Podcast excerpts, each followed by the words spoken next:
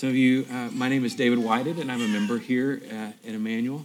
And as I mentioned, it is uh, my uh, just a joy and a privilege to be able to bring the word this morning. Um, I have uh, three kids, um, and my youngest is five, and uh, her name is Margot, and she's larger than life. Um, and Margot's class at preschool recently celebrated Dr. Seuss Week. Um, I think Dr. Seuss Week was kind of a thing that happened at a lot of schools, uh, but we were, we were really diving back into the Dr. Seuss during Dr. Seuss Week. And I realized, um, one of the things I realized during Dr. Seuss Week is that it won't be long uh, before I don't have a kid that I can read Dr. Seuss books to without like really coercing them into it anymore, right? Um, um, because she's growing up and like Dr. Seuss is still really relevant and, and beloved. Uh, but uh, I just, you know, I got a little sad as I was thinking about it. And so we pulled it out and I, I laid down with her one night and we pulled out Cat in the Hat and we were reading it. You know, Dr. Seuss creates these remarkable, memorable characters. Um, and one of my very favorite characters in all of the Seussian canon is uh, Fish um, in The Cat in the Hat. Um, fish is one of my favorites. Um, I don't know if you remember the story. Um, remember how the story opens where there's these two children sitting in front of this big picture window, right? And mom is gone for the day. I don't know what's, why mom is gone for the day. Things have changed, but evidently when this book was written, it was fine for mom to leave for the day. Um, mom is gone for the day, and, and Fish is serving as some sort of guardian while she's gone, which is weird um, for a fish to be the guardian um, because he's just a fish. I mean, he's a talking fish, so that helps, right? Um, but he doesn't really have a whole lot of ability to do anything really particularly guardianish because he's a fish and he's in a bowl and some water and he's got these tiny little fins. He doesn't even have hands. Uh, but he does know how to use his voice. Like fish knows how to use his voice. So mostly what he does in the role of guardian all throughout this story is just announce impending disaster.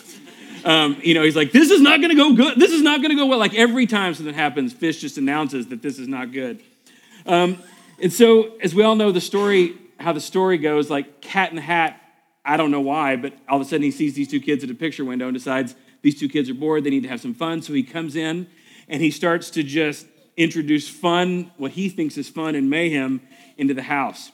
And the very first fun thing the Cat in the Hat does, fun thing Cat in the Hat does, is a game do you remember this? It's a game called Up, Up, Up with a Stick. Okay, and he takes a stick and he puts a bunch of household items on top of the stick, and he takes fish in fish's bowl and he puts fish on top of the household items on top of the stick. And and and he's got fish like this. And, and fish makes this brilliant sort of pronouncement um, in this what seems to be sort of some sort of Piscean torture. Do you remember this? He, he, he says, This is not fun. What you're doing here, this is not fun. Um, you said you were going to do fun, but this is not fun, and you can't do this while mother is out. And the mayhem continues, and there's gowns flying, and there's thing one and thing two, and all of this stuff. And fish, all the while, is just completely freaked out. And the thing that freaks him out most is he catches a glimpse of mom coming down the sidewalk, and he announces, Mom is coming. We've got to get this thing back in order. But uh, then Cat in the Hat pulls this magic thing out. He's got this magical order restoring machine that he drives into the house. Remember how this works? And all of a sudden, this magical order storing machine just like makes everything better and erases all the damage that's been done. And it's just fantastic. Now, I got to be honest. When I first started, first started reading this book, I couldn't stand Cat in the Hat. Like, just couldn't stand him. Fish and I were totally on the same page. I, you know, I mean, Fish is there. He's just trying to keep order. He's trying to keep things from spinning out into chaos. And Cat in the Hat, it's like coming in. He's got no, he's got no boundaries, right? I mean, he just comes in and just makes everything go completely chaotic. Uh, but when you read this book night after night, right, liturgically, if you will, you begin to f- sort of have a different reaction to Fish. Um, now that you know, like night after night, you see the pattern, you know, where fish gets freaked out and then at the end the magical order restoring machine comes in. Like after a while, like when fish freaks out in the beginning, inside I'm kind of like, fish, why are you so freaked out? Like just just enter into the fun, fish. Go with it. It's it's gonna be fine. Cat has a magical order restoring machine. I mean, relax, fish. You don't have to freak out. Just, just enter into the fun. I don't know about you, um, but I experienced this pattern in my own life over and over and over and over again. Um, when I'm faced with situations where I feel out of control, where I've been cast up into the atmosphere in a fishbowl on a stick, or even if I really, it isn't that desperate, if it's just something kind of small. When faced with situations where I feel out of control or I feel unsteady, I feel shaken, you know, knocked off center, my anxiety will spike. And, and I almost always, in those moments, feel like just sort of echoing Fish's sentiment like, this is not fun. I want this to end. Even though I've seen the Lord care for me and my family, and I've seen the Lord care for others that I, that I love and know, time and time and time again, even though I've seen him answer so many prayers and be so faithful in the midst of so many situations, I could start telling stories now and not wrap up by midnight. All the stories of, of faithful provision I have, I have seen God do. When I'm faced, every time when I'm faced with a challenge that's bigger than me, I always need to be reminded about who God is in his nature and in his being and who I am as his son. Every time. Every time these kinds of things come up, I still get put off center. And that's what's happening here in Psalm 125. And really, in this entire collection of the Psalms of Ascent that we've been walking through together in, these, in this season of Lent. So many pilgrims throughout the ages have loved this collection of Psalms for this very reason. Because they offer profound change of perspective, profound, salutary change of perspective when we feel anxious and afraid when we feel knocked off center. Of course, um, we don't know exactly how these Psalms were used um, in the life of God's people. Uh, some people have seen them as a collection of songs designed, as we've talked about, designed to be sung uh, on the way, uh, on the steps of the temple, because the number of these Psalms mirror the number of steps. And so some people think like you'd sing one and move up the next step and sing one and, and, and, and move up to the other step. But I like to think of them as the way we've been sort of talking about them, as the songs that the people sang as they walked on their way to the festivals. That's the way I like to imagine them being used. They're really just a hymn book for pilgrims traveling on their way to meet with God. And on their way to meet with Him, they pull out this hymn book that forms them into their self understanding as a people who belong to God and all that that entails. A people who belong to God, who He's committed to take care of, who He's committed to be with and to never leave and to care for. One of the things that's so striking about these Psalms is that they don't just help people move geographically in their journey from their home to the temple. There's a much deeper journey going on here. There is the geographical journey. But the deeper journey that's going on is the journey in all of these Psalms from doubt to trust, from fear and anxiety to hope and faith. And the way that the Psalms are constructed assumes, assumes a starting point of doubt and fear and anxiety for humans. Notice this with me because I think it's very important. I think oftentimes people are really hard on themselves for not being full of faith all the time, for not being full of trust all the time. They're, they're, they're ashamed that they often start in this place like fish up in the air and filled with anxiety. But all of these Psalms start with the assumption that that's where human beings just begin, is in this place of fear and anxiety. And the Psalms assume that people need to be pilgrims need to be brought along in a journey. I love it. And others have loved these Psalms because, because they meet us where we are, not where our ideal self aspires that we would be. They meet us where we are and where we actually live. It seems that in Psalm 125 in particular, the people are facing a challenge that has really knocked, themselves, knocked them off center Um, and we get a little bit of a hint about the sort of challenge they're facing in verse 3, where it says, For the scepter of, the of wickedness shall not rest on the land allotted to the righteous. And many writers have speculated about what the particular background of this psalm might be. And several have put forth that perhaps it was the time of Ezra and Nehemiah uh, that would make the most plausible background. We're not going to go into too much detail here, but essentially, this is a time when God's people were in the land that God had promised to them, but they didn't have political independence. They had overlords that were not committed to their well being. And so they felt profoundly insecure. Even though they were home, they still felt very insecure because of wicked authority that was sort of over them and had so much control over their. In a sense, it really doesn't matter exactly what the people in this psalm are facing because the reality is, is that every generation of believers faces the challenge of living under authority that is beyond their control. Whether it's parents who are absent or negligent, whether it's terrible boss, whether it's unreliable or unwise political leadership, every generation, and of course, some far more than others, right? Every generation experiences the feeling of powerlessness, powerlessness and unsteadiness that living under someone else's authority who you know doesn't have your well being at heart, every generation experiences what that's like.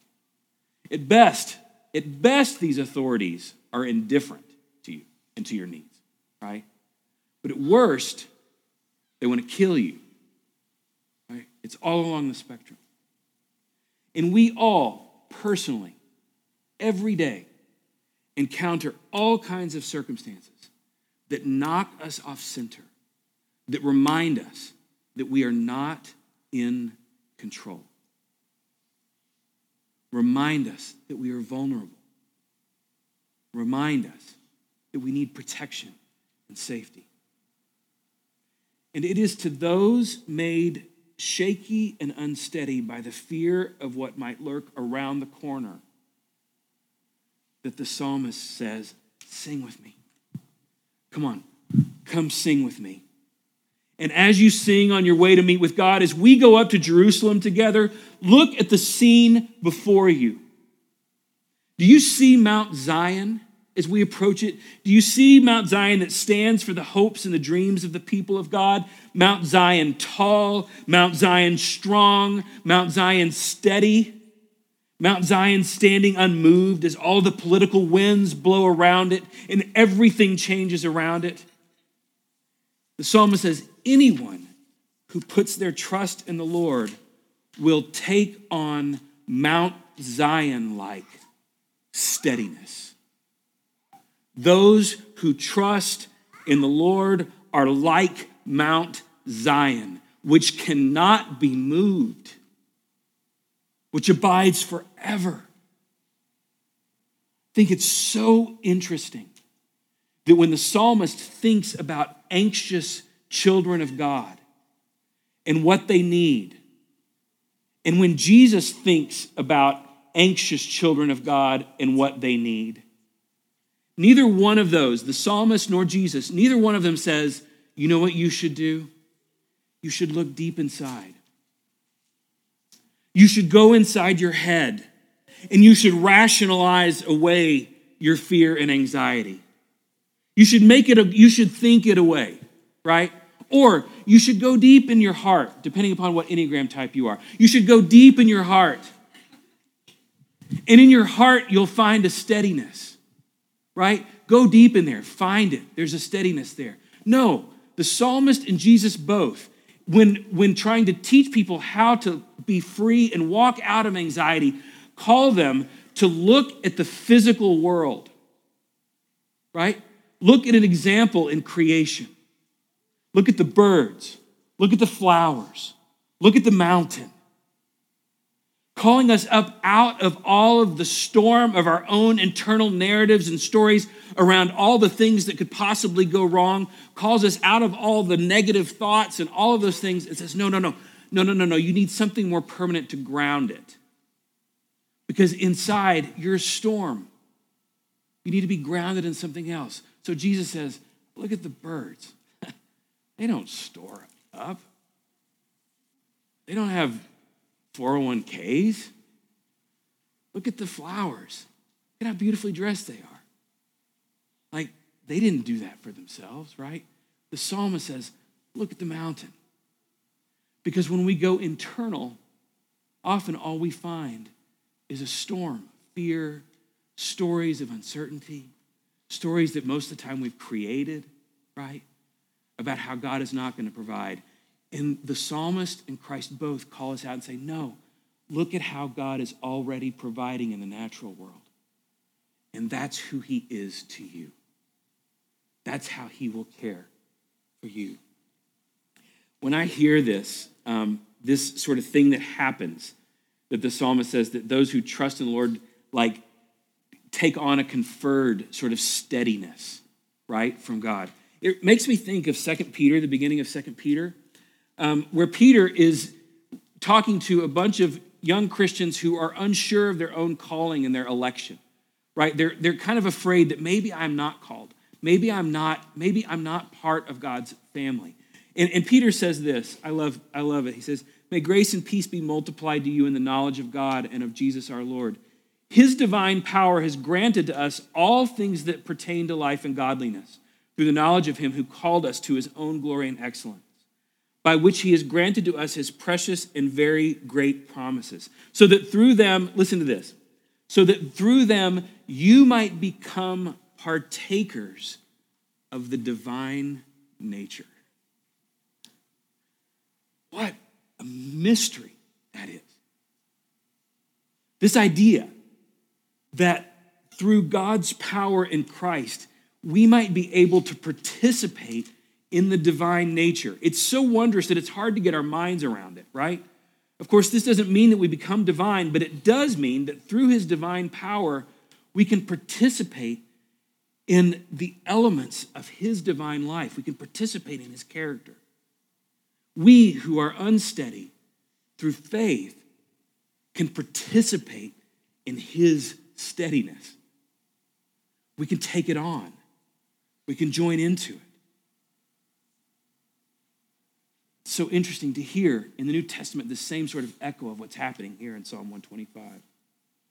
So, going back uh, to the psalm we're singing in Psalm 125, we can see how the posture of trust it becomes the doorway into the participation in steadiness, the unshakableness of God Himself. When we trust Him, we become steady like Him unshakable like, like him. Have you ever met anybody? Have you, ever, have you been around anybody who's like this? Um, I have this one very powerful memory. I was graduating from Bible college, and I'd, I, I, I was, you know, 20 years old, um, and I was incredibly freaked out because I didn't know what was next. Um, I, I, knew I was going to go on and do a degree, but I just I didn't quite know what was going on next with my life, and I was really sad because I was leaving all my friends that I'd made in Bible college, and it was this, you know, powerful spiritual experience. And I'm like, how am I going to now live in the real world? Which are all questions they should ask about Bible colleges, by the way. And so, um, you know, I'm like, how is it now that I'm going to live in the real world? And I remember after graduation, standing out in front of the of the building where we where we'd gone to graduation, and we were all wearing like our caps and gowns, and there was this there was this older woman um, who's probably like my age now, um, who was there, and I, honestly, I can't even remember her name. Um, but I walked up to her, and I remember, and she was like, hey, she was like, congratulations. And I said, I said, yeah. I'm like really super freaked out um, because I don't know what I'm doing. And like I just started like narrating all my anxiety to her. And she looked at me, and I'll never forget it. She looked me square in the eye, and she said, He has never forsaken me up until this point, and He's not going to forsake me now. He will not forsake me now. I don't think she had any more clarity about her next steps than I did. But what she did have was a life of experience of putting her trust in God and the steadiness and the unshakableness that comes through participating in His steadiness and His unshakableness. So that in that moment, she was able to draw upon the resources of the Spirit and call them up and say, in this moment that should feel so scary. I'm not afraid because I put my trust in him. I put my trust in him. The psalmist uh, then moves on to the next point as we're making this journey together. First thing they see is Mount Zion. Um, and then he moves on to the next point in the, in the horizon, the, the hills sort of surrounding Jerusalem. And he says, Sing with me and look at these hills. Look at these hills. Let's read it together.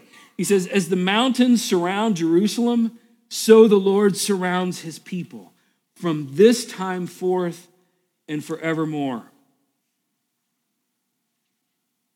Essentially, the psalmist is saying this I want you to look at the way these hills provide a natural fortress around the city of Jerusalem. It's a natural protection that is better than they could have ever built for themselves. And as you sing about that, know that the God who planted this city and this place also surrounds you today. And just as Jerusalem is protected, so you are protected. I recently, um, at work, I've been working on a study. Some of you participated in some of the test study that we did around young people who are particularly wise with money in their, in their 20s and up from like 22 to 28. And we, I, we spoke to some of you all um, um, as sort of test interviews, but then we went out and interviewed a bunch, my team went out and interviewed a bunch of people all across the country talking to them. And we built a journey, sort of the, what it looks like for young people to be wise with money in this stage of their life.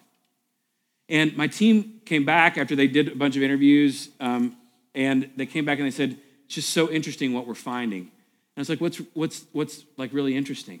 And it was really striking because what was striking to me was some of the numbers that they told me about some of these people that are really young people that are really wise with money, about some of the numbers that they have in their bank account.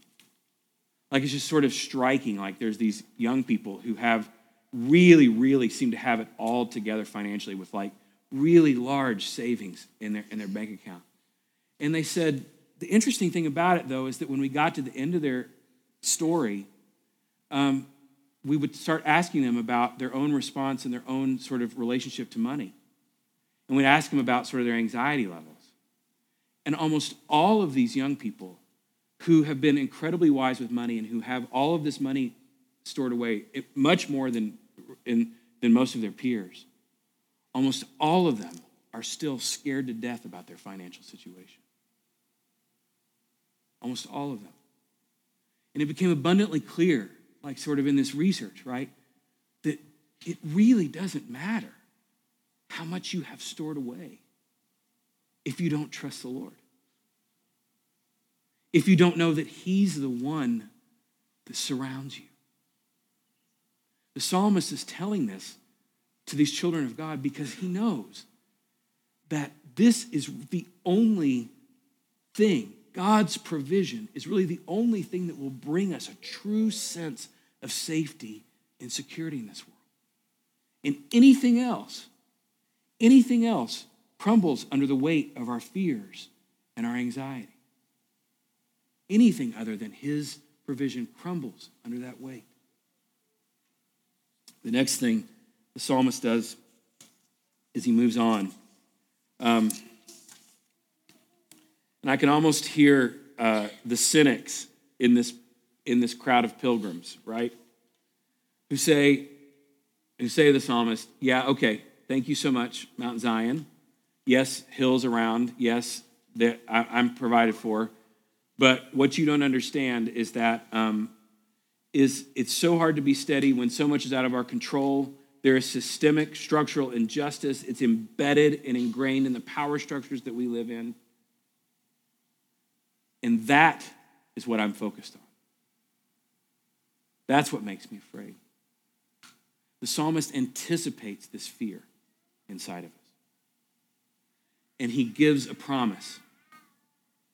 He says this The scepter of wickedness shall not rest on the land allotted to the righteous. The word to focus there, the word to focus on there is the word rest. The word to focus on there is the word rest. The promise is not that the hand of the wicked the scepter of wickedness will never appear in the land of the righteous.